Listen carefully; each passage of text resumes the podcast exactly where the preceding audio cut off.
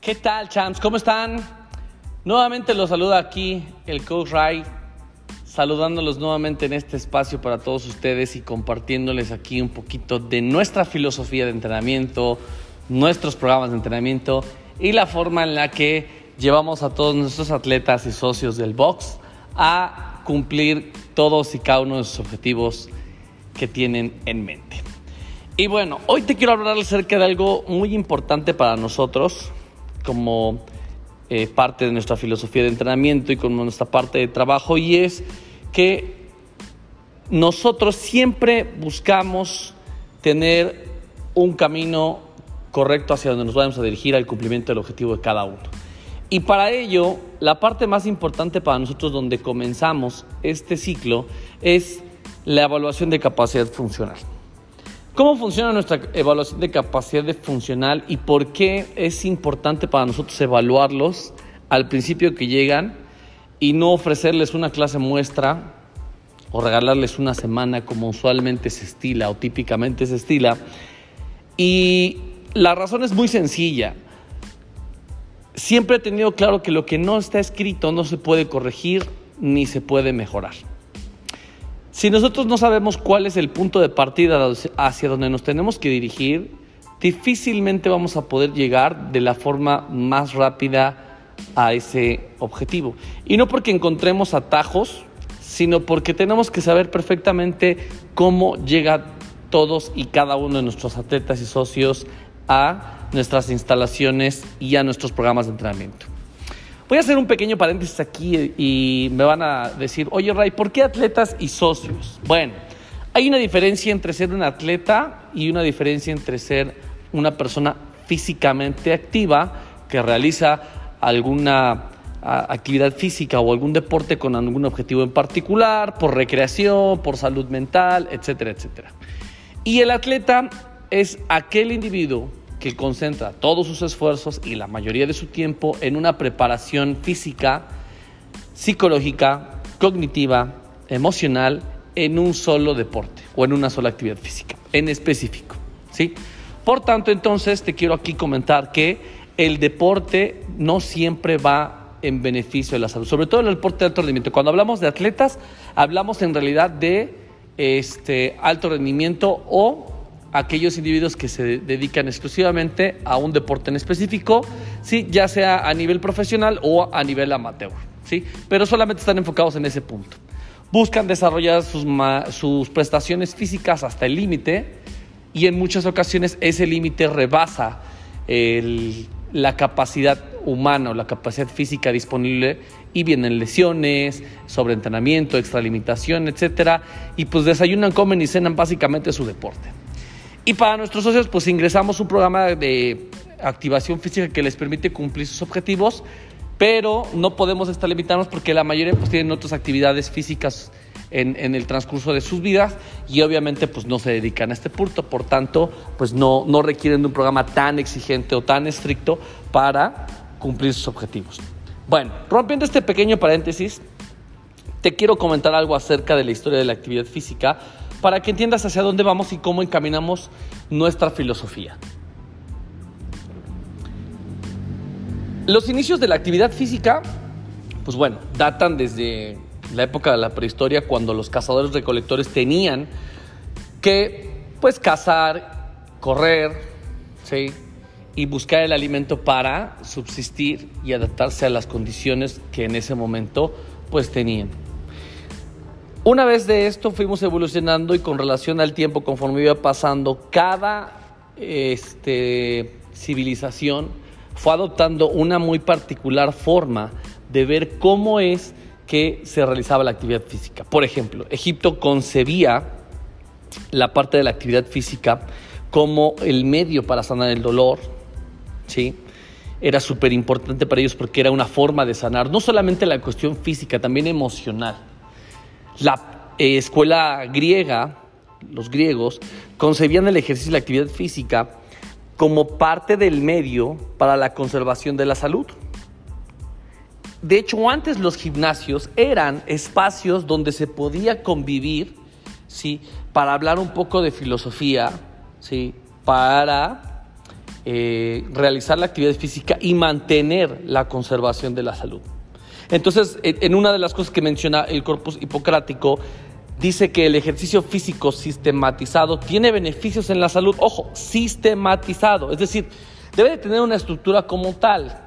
No te puedes sacar de la manga el programa y decir, ah, sí, hoy van a hacer burpees, hoy van a hacer sentadillas. Hoy... No, todo tiene que ser completamente estructurado y sistematizado para que tenga un resultado. Aristóteles, en, la obra de su ética, afirma que el ejercicio templado es causa de la salud y en su metafísica que el ejercicio sano siempre conserva la salud. Roma, por otro lado, ¿sí? inspirado por, por, Aristóteles, por Galeano, concebía ¿sí? la gimnasia como un medio para la salud. Y Galeano entendía la salud como la mejora del hombre en todos sus planos, la parte física, la parte psique y la parte espiritual. Ellos entendían esto como un sistema de hábitos integral, donde ellos adecuaban además del entrenamiento una buena alimentación, un correcto descanso, los baños, ojo, y aquí viene la primera parte donde se involucra el tema de los masajes. Lo que normalmente nosotros aquí hacemos con ustedes que eh, saben que es liberación miofacial, sí, ya la mayoría de ustedes saben utilizar el foam roller, la lacrosse y los elementos que tenemos aquí para irlos este, pues masajeando después de una semana, 15 días, un mes de intensidad en los programas de entrenamiento. ¿no? Entonces ellos ya concebían esta parte en la parte de Roma para poder agregarlo a un sistema integral. Ojo con esa parte, integral. Es decir, no solamente es un elemento, vengo y entreno ya, las otras 23 horas valen gorro. No, es un proceso integral. Bueno, entonces, a raíz de toda esta historia, sí, surge la ideología que perdura e inspira a las siguientes civilizaciones y es donde nace la obra del régimen de la Sanitis et Regimen Aragumon, escrito en el año 1300 por el médico valenciano catalán Arnaldo de Vilanova. Entonces fue hasta el siglo XVI donde surge el arte gimnástica de Jeronimi Merculis, escrito en 1564, después el libro del Regimiento de la Salud, publicado por Lovera de Ávila en 1551, y por último el libro del ejercicio corporal y en sus provechos médicos de Jaén Cristóbal Méndez, publicado en el año de 1553, por ahí en la época famosa del Renacimiento, donde tuvimos colaboración de Leonardo da Vinci, Miguel Ángel, todos aquellos que buscaron ¿sí? el tema de renacer, de, de ampliar nuestros horizontes hacia la nueva evolución de la sociedad. Dicho esto, entonces, vemos que los conceptos se mantienen así hasta el año 1873, donde surgen este, los planes de enseñanza de la actividad física de Eduardo Chao, ¿sí? y a esto lo concebían como la parte higiénica. Entonces fue hasta el siglo XX donde la educación física y gimnástica militarizada se mantuvo, todo era militarizado, ¿sabes? Antes los programas de entrenamiento de educación física que se agregaban en mucho más estrictos a los programas que hoy ves que son más lúdicos recreativos y que buscan pues obviamente eh, atraer al individuo por medio de juegos, actividades colectivas donde se van involucrando y cada uno va viendo para qué es afín, qué parte le gusta, cómo va a ir desarrollando cada una de sus capacidades motoras, psíquicas, psicológicas, cognitivas, etc. De aquí nos permite ver y entender entonces que la actividad física o ejercicio ¿sí? son el legado de una estructura de culturas que nos precedieron, ¿sí? Nos dieron un entendimiento cívico de esto y por tanto se desarrolla una idiosincrasia para cada uno de ellos. Y hoy todo esto te lo comento porque para fines de lo que te voy a platicar, ¿sí? la actividad física se divide en dos formas, a grandes rasgos, dependiendo del autor y, y en cantidad de situaciones, incluso países. ¿vale? No es lo mismo la actividad física y la iniciación deportiva en México que en China, que en Gran Bretaña, que en Estados Unidos hay una gran, eh, un gran acervo de conocimiento en relación a esto y por supuesto tendencias que van eh, arraigándose en cada cultura dependiendo de su expertise, de sus estudios, etc. En México por ponerte el ejemplo, existe la medicina preventiva y terapéutica y la parte recreativa del desarrollo, donde ésta se apoya de la parte de la educación física y en su estructura busca generar una parte mecánica, cognitiva, orientada y crítica que permite a él generar un punto de un programa o un concepto holístico. Esto es en relación a una salud, algo sano, permitiendo un beneficio práctico teórico de valores y autoevaluables, mismos que algunos consideran que es parte importante del manual para la vida. ¿sí? En esta parte, ¿sí? concluimos con la parte de la recreativa y desarrollo. Por la parte de la medicina preventiva y terapéutica, existe la parte terapéutica que busca evitar ¿sí? la propagación de enfermedades crónico-degenerativas como las partes neurológicas, el perfil lipídico, la hipertensión, el EPOC, obesidad, etcétera, etcétera, ¿no? En la parte, o sea, bueno, en la parte, mejor, mejor dicho, en la parte terapéutica, esto es el tratamiento hacia estas enfermedades. Por la parte preventiva buscamos retrasar o evitar alguna patología como la artritis, las cardiopatías, la osteoporosis, la obesidad. Ambos, ¿sí? la parte medicina preventiva terapéutica y la de recreativo y desarrollo deben de considerar siempre, y es aquí donde vamos a aterrizar la parte de la evaluación, la cuestión genética, los hábitos de salud, el ambiente, el entorno social, el estilo de vida y de aquí partimos para entender qué beneficios se pueden conseguir de esto. Por ejemplo, una mejora en la composición estructural, el funcionamiento óptimo cardiorrespiratorio, la movilidad funcional y la fuerza de resistencia para alguna otra actividad física. Dicho esto, es hasta el año de 1948 cuando la OMS dice que la salud y la actividad física es el estado completo de bienestar físico, mental, social y no la mera ausencia de la enfermedad. ¿Sí? En el año de 1954 se funda la American College of Sport Medicine, que es quien surge para dar el parteaguas y escribir el primer manual para la valoración y prescripción del ejercicio hacia la salud. Partiendo de todo este pequeño acervo cultural que te acabo de mencionar, nuestra filosofía en Ryan Training Fitness nace de este punto. ¿Por qué tenemos que evaluar a todos nuestros atletas que llegan y no ofrecerles una clase muestra? Por una simple y sencilla razón. No sabemos ¿sí? cuáles son sus hábitos cotidianos de vida. No sabemos claramente hacia dónde quieren llegar, cuál es el objetivo que tienen en mente, ¿sabes? Y lo más importante, ¿cómo puedo saber si eres capaz de realizar una sentadilla profunda para un back squat, para un thruster, ¿sí? específicamente hablando aquí del tema del box de CrossFit. No podemos realizar un programa al azar sin saber cómo llegan las personas con nosotros. Para esto, la evaluación en Royal Training de Fitness, la evaluación de capacidad fitness, perdón, de, de funcional, busca entender claramente cuál es el estilo de vida general de nuestros socios y nuestros atletas. Cabe mencionar que las dos evaluaciones son completamente diferentes. ¿sí? No evaluamos de la misma forma a nuestros socios que a los atletas que buscan mejorar su rendimiento para un deporte en específico. La razón es muy simple. Buscamos en un atleta de algún deporte en específico generar ganancias específicas y que sean transferibles para mejorar el desempeño en su deporte, para prevenir alguna lesión de gravedad y para que su físico sea lo suficiente estable, robusto y sólido para tolerar la carga de entrenamiento a la que es sometida ¿sí? en su deporte. Entonces, nuestro test de evaluación tiene dos partes. La primera es el cuestionario, donde buscamos que ustedes nos compartan acerca de sus hábitos cotidianos con relación a cuántas veces realizan actividad física, hace cuánto tiempo dejaron de hacer actividad física, ¿no? ¿Cuántas horas del día pasan sentados? ¿Sí? ¿Cuántas veces comen al día? ¿Cuántas veces consumen frutas? ¿Cuántas veces carne? ¿Cuántas veces lácteos, pan o tortillas? Eh, golosinas, dulces, azúcares, bebidas energetizantes, alcohol, ¿sí? Y la parte del sueño. Este es, una, este es un cuestionario general que aplicamos para entender de forma em, simple cómo es el día a día de cada uno de ustedes.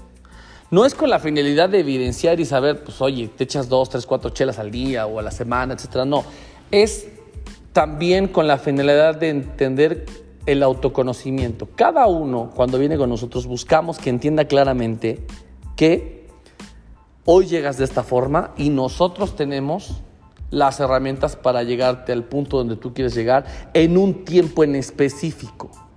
Eso es algo súper importante. Cuando yo te escribo un programa de entrenamiento, te digo día, hora y fecha en el que vas a cumplir en ese objetivo, ojo, siempre y cuando hagas lo que aquí te vamos sugiriendo para mejorar tus capacidades físicas actuales. De lo contrario, pues vamos a ir retrasando el proceso, ¿sabes?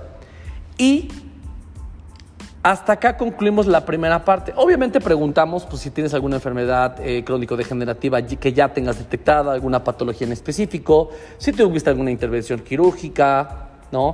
Porque hay personas, por ejemplo, hay, mujeres socias que nos han llegado aquí, pues que vienen saliendo de un embarazo complicado, en algunos casos cesárea, y no tienen el tiempo eh, de sanación correcto para, después de una intervención, de una cirugía, como este, el tema del embarazo, ¿no? Entonces, este, concluimos con esta parte y nos vamos a la siguiente, que es la parte de la evolución planimétrica o postural.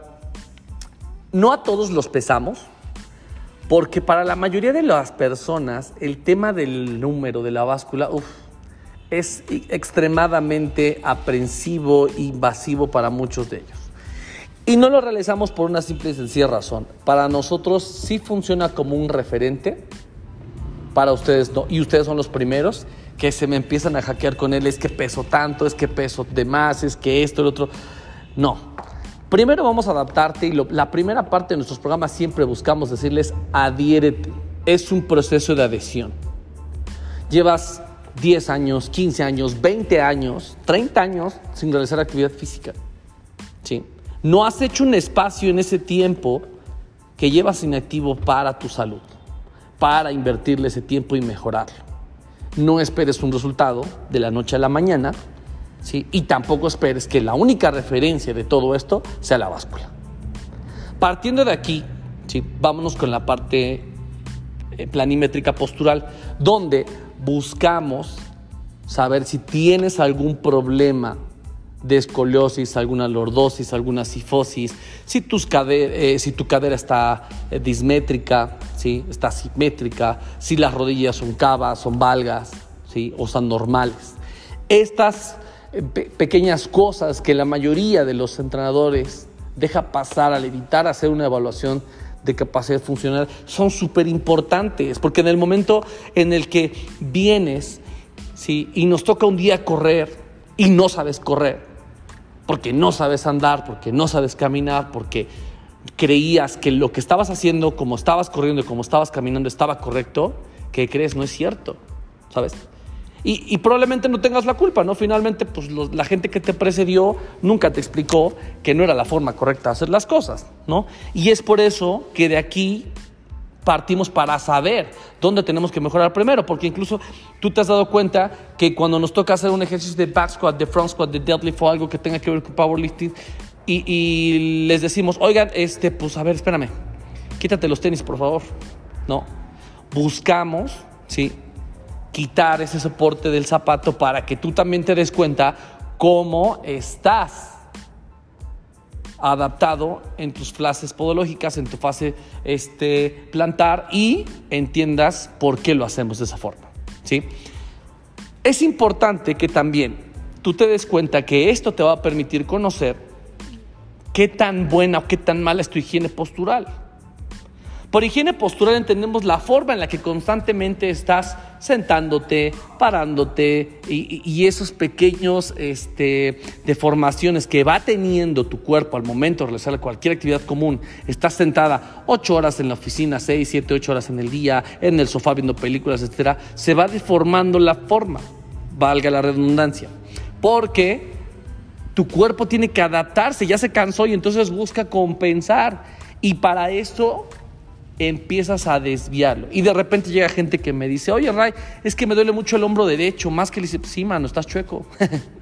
Tienes una escoliosis, hay que corregirla, hay que trabajarlo. Entonces, es importante para nosotros esa eh, evaluación y esto sirve de conciencia también para ustedes y entiendan cómo llegan con nosotros y por qué hacemos lo que hacemos cuando corregimos. Una vez terminado la parte la evaluación postural, buscamos saber cuál es tu desempeño físico. Y realicemos pruebas muy básicas para saber cómo te encuentras, como por ejemplo el equilibrio. Para nosotros es importante saber qué tan bueno o mal equilibrio tienes, porque de ahí vamos a entender qué tan buenas o malas adaptaciones vas a tener para realizar ejercicios de conexión unilateral o bilaterales, ¿no? O sea, no es lo mismo trabajar, ustedes lo saben, con una kettlebell que con una dumbbell, a pesar de que es el mismo elemento unilateral, ¿sí? O podemos verlo de, conexión bilateral, es decir, con las dos manos para una dumbbell, con las dos manos para una kettlebell no es lo mismo porque siempre te das cuenta que un plano está más fuerte que el otro. Y la densidad de estos dos elementos en particular es completamente diferente. Técnicamente se manejan de forma diferente. Y todavía si le anexamos elementos como la barra, como el disco, como el balón medicinal, etc. Entonces cada elemento tiene una particularidad y de ahí, de la, de la evaluación de equilibrio, yo sé, sí, a grandes rasgos, dónde podemos comenzar tu programa. ¿Por qué empezar primero con sentadillas normales antes del peso? ¿Por qué empezar primero con la kettlebell y, después con la dumbbell o viceversa y al último con la barra, etcétera, etcétera, etcétera? Después nos vamos con la cuestión flexoelástica. ¿sí? Muchas veces eh, tiene que ver de cuestión genética algunas de las capacidades por las que estamos previstos. Algunos nacen con el beneficio de la genética predispuesta para realizar actividades físicas y algunos otros no. Sin embargo, esto no quiere decir que no puedas desarrollar tus capacidades. El talento recuerda que no lo es todo. Siempre es importante estar trabajando constantemente por el objetivo que tienes. Siempre va a prevalecer más allá del talento la constancia y el trabajo arduo, el trabajo duro, la, la conciencia del objetivo al que tenemos que llegar. Esa parte es súper importante. Entonces, la flexibilidad, al igual que las demás eh, prestaciones físicas, pues en algunos casos tiene que ver por cuestión genética, Sin embargo, para nosotros es un factor importante porque en el momento en el que tengas que trabajar movilidad, ojo, que son dos cuestiones completamente diferentes, ¿sí? Y tengas que hacer un overhead squat, sé que te va a costar trabajo porque tu flexibilidad está reducida en comparación de alguien ¿sí? que tiene una flexibilidad mucho más amplia. También esto tiene que ver con la edad. Obviamente todas nuestras capacidades se van viendo disminuidas al transcurso del tiempo. Tu fuerza va disminuyendo, tu tono muscular, tu capacidad de producir fuerza, resistencia, velocidad. ¿Dale? Bien. Después hacemos un test para ver cómo está tu core, la parte abdominal. Recuerda que muchas de las funciones motoras que cumplimos hoy en día tienen en relación con el core y estabiliza muchos de los ejercicios que tú realizas. Por ejemplo, un front squat tiene mayor tendencia y predominante hacia el eh, core que un back squat. Sin embargo, funge de completa manera eh, diferente. Activas más el core en un front squat que en un back squat. Por eso es más difícil para muchos realizar un front squat, además de la movilidad en las muñecas o escapular o en el deltoides en el hombro, este, realizarlo porque no hay suficiente capacidad en el core para estabilizarlo. Entonces, lo primero es te doblas. Y en algunos casos pasa con los que hacen back igual lo mismo, te doblas. ¿Por qué? Porque no hay una estabilidad. Si el core no es estable, pues muchos de los ejercicios que son dependientes de esto en cuanto a la estabilidad van a costar mucho más trabajo que si tuvieras un core estable. Después realizamos un test de fuerza, medimos tren, eh, tu capacidad de fuerza en el tren superior, en tus extremidades, en los brazos y en la parte inferior, en tus extremidades de las piernas. Y por último, realizamos una evaluación de volumen máximo de oxígeno. Aquí lo dividimos, un servidor lo divide en dos partes que es la parte de la condición metabólica estable y la dinámica. Para uno realizamos un test que burpees y para el otro realizamos un test de banco, donde nos permite ver la diferencia entre un trabajo prolongado y mantenerlo y la otra un esfuerzo máximo en un tiempo corto. De esta forma, buscamos entender claramente dónde debemos comenzar contigo tu programa de entrenamiento. Cualquiera de nuestros programas de entrenamiento siempre van a ser adaptables en relación al objetivo que cada uno de ustedes tenga. Sin esta evaluación, le estaríamos dando de palos a la piñata con los ojos cerrados, ¿sabes? Y es una parte donde quiero que ustedes entiendan el por qué es importante que para todos aquellos familiares, amigos, que les pidan un consejo acerca de cómo iniciarse en la actividad física, porque probablemente ya te lo han preguntado, porque, oye, te vemos más delgadito, te vemos más delgadita, oye, te ves como con más luz, etcétera, etcétera, etcétera. Bueno, esto es lo primero que pueden dar como un consejo. Ojo, cuando vayas a iniciar, que, te hagan una valoración, que te hagan una evaluación, para que entiendas cómo estás. De lo contrario, pues entonces, ¿cómo, van a, evaluarte? ¿Cómo van a diseñar tu programa? Incluso, ¿cómo van a, incrementar tus estímulos en el programa de entrenamiento si no saben cómo estás avanzando?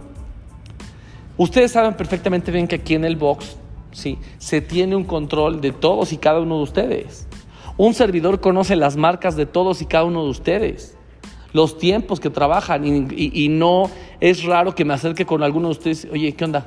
¿Cómo vas con la comida? ¿Cómo vas con el sueño? No, Ray, pues es que la verdad del sueño o la comida. Ah. Y me preguntan, ¿cómo sabes? Pues el rendimiento, mano, no se ve. O sea, mejor dicho, se ve que algo está, está fallando en el programa, ¿sabes? Y me dices, no, pues es que mi sueño, es que la comida, etcétera, etcétera. Ah, ok, bueno, entonces es aquí donde quiero que entiendas que toda esta parte es integral. Toda esta parte que estamos trabajando contigo siempre nace de una evaluación, siempre nace del número, si no está escrito cómo lo mejoramos. ¿Dale?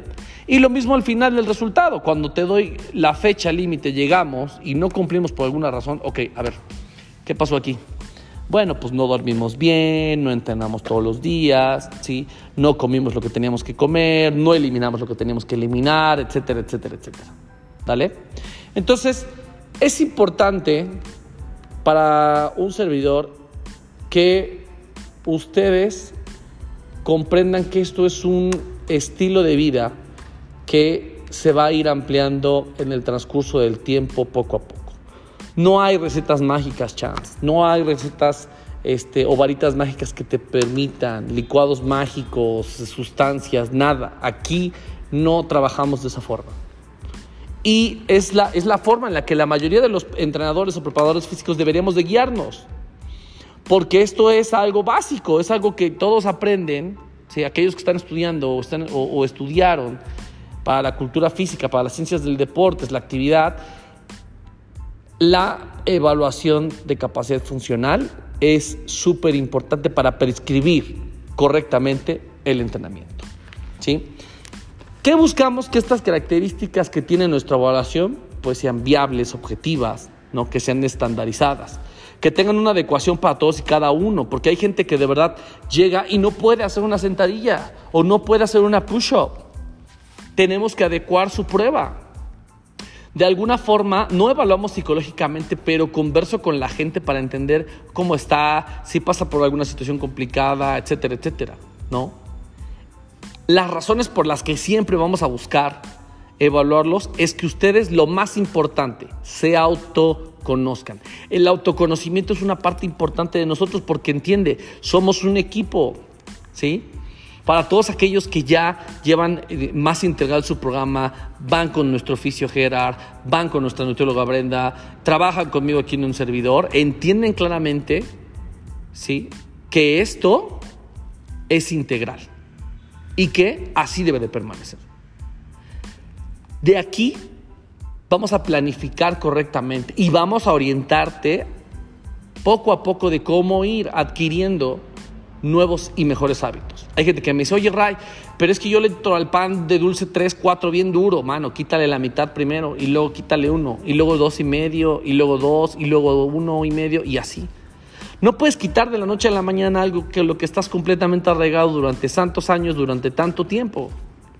Además, no es lo más sano porque tu cuerpo se estresa y el estrés genera cortisol. Y entonces, si quieres bajar de peso, olvídate. Eso es un autosabotaje. ¿Vale? De esta, de esta parte de la opción también nos va a permitir pronosticar cuánto tiempo, dónde nos vamos a meter, ¿sí? cómo lo vamos a hacer. Y de esta manera cumplir con lo que cada uno de ustedes tiene en mente. Dale, champs. Pues bueno, básicamente eh, son las razones por las cuales evaluamos a todos y cada uno de ustedes, para nuestros socios. En otro capítulo les platicaré cómo es que evaluamos a los atletas de rendimiento para aquellos que buscan mejorar su performance en algún deporte en específico. ¿sí? Recuerden que actualmente ya gozamos de varios programas de entrenamiento Aquí en el box tenemos un programa de salud que es para aquellas personas que únicamente buscan pues mantener sus capacidades o prestaciones físicas eh, saludables sin algún objetivo de imagen o físico. Nuestro segundo programa es un segundo es la parte donde buscan mejorar su composición corporal, verse más delgados, más estéticos, más mamados, ¿no? La parte del performance del rendimiento, que es específicamente un programa donde mejoramos la capacidad atlética del individuo para que tenga un mejor desempeño en cada una de sus facetas deportivas. Y por último, para los deportes en específico o las planaciones específicas para deportes de algunos otros componentes que nos han venido a visitar. Y por último, y el, y el más nuevo, pero no, no, no por ello menos, el Training Home, que es aquel donde te enviamos tu programa hasta la comodidad de tu casa, porque así lo prefieres, por las actuales condiciones de vida. Y bueno, Chance, para mí ha sido un gusto saludarte nuevamente. La siguiente ocasión vamos a conversar acerca de algo súper importante para todos nosotros y es el tema del sueño, el descanso, la higiene del sueño. Para todos aquellos nuevos que nos han visitado, les he platicado acerca del sueño, les, los, cuestiono mucho con relación a sus temas de descanso, incluso casi, casi llegando les pongo el regaño, oye, mano, espérame, te, duermes a las 3 de la mañana y te paras a las 6. O sea, ¿por qué? ¿Cuál es la necesidad? ¿No? Entonces, en nuestro siguiente capítulo del Roger Training Podcast hablaremos acerca de cómo mejorar tus hábitos del sueño y cómo mejorar esa higiene del sueño. Y por supuesto los beneficios que vas a ir obteniendo al mejorar este pequeño, gran detalle. Te mando un abrazo grande, que tengas una excelente semana y que todos tus proyectos se cumplan y marchen en el orden que tú los tienes planeados. Hasta la próxima, champs. Bye bye.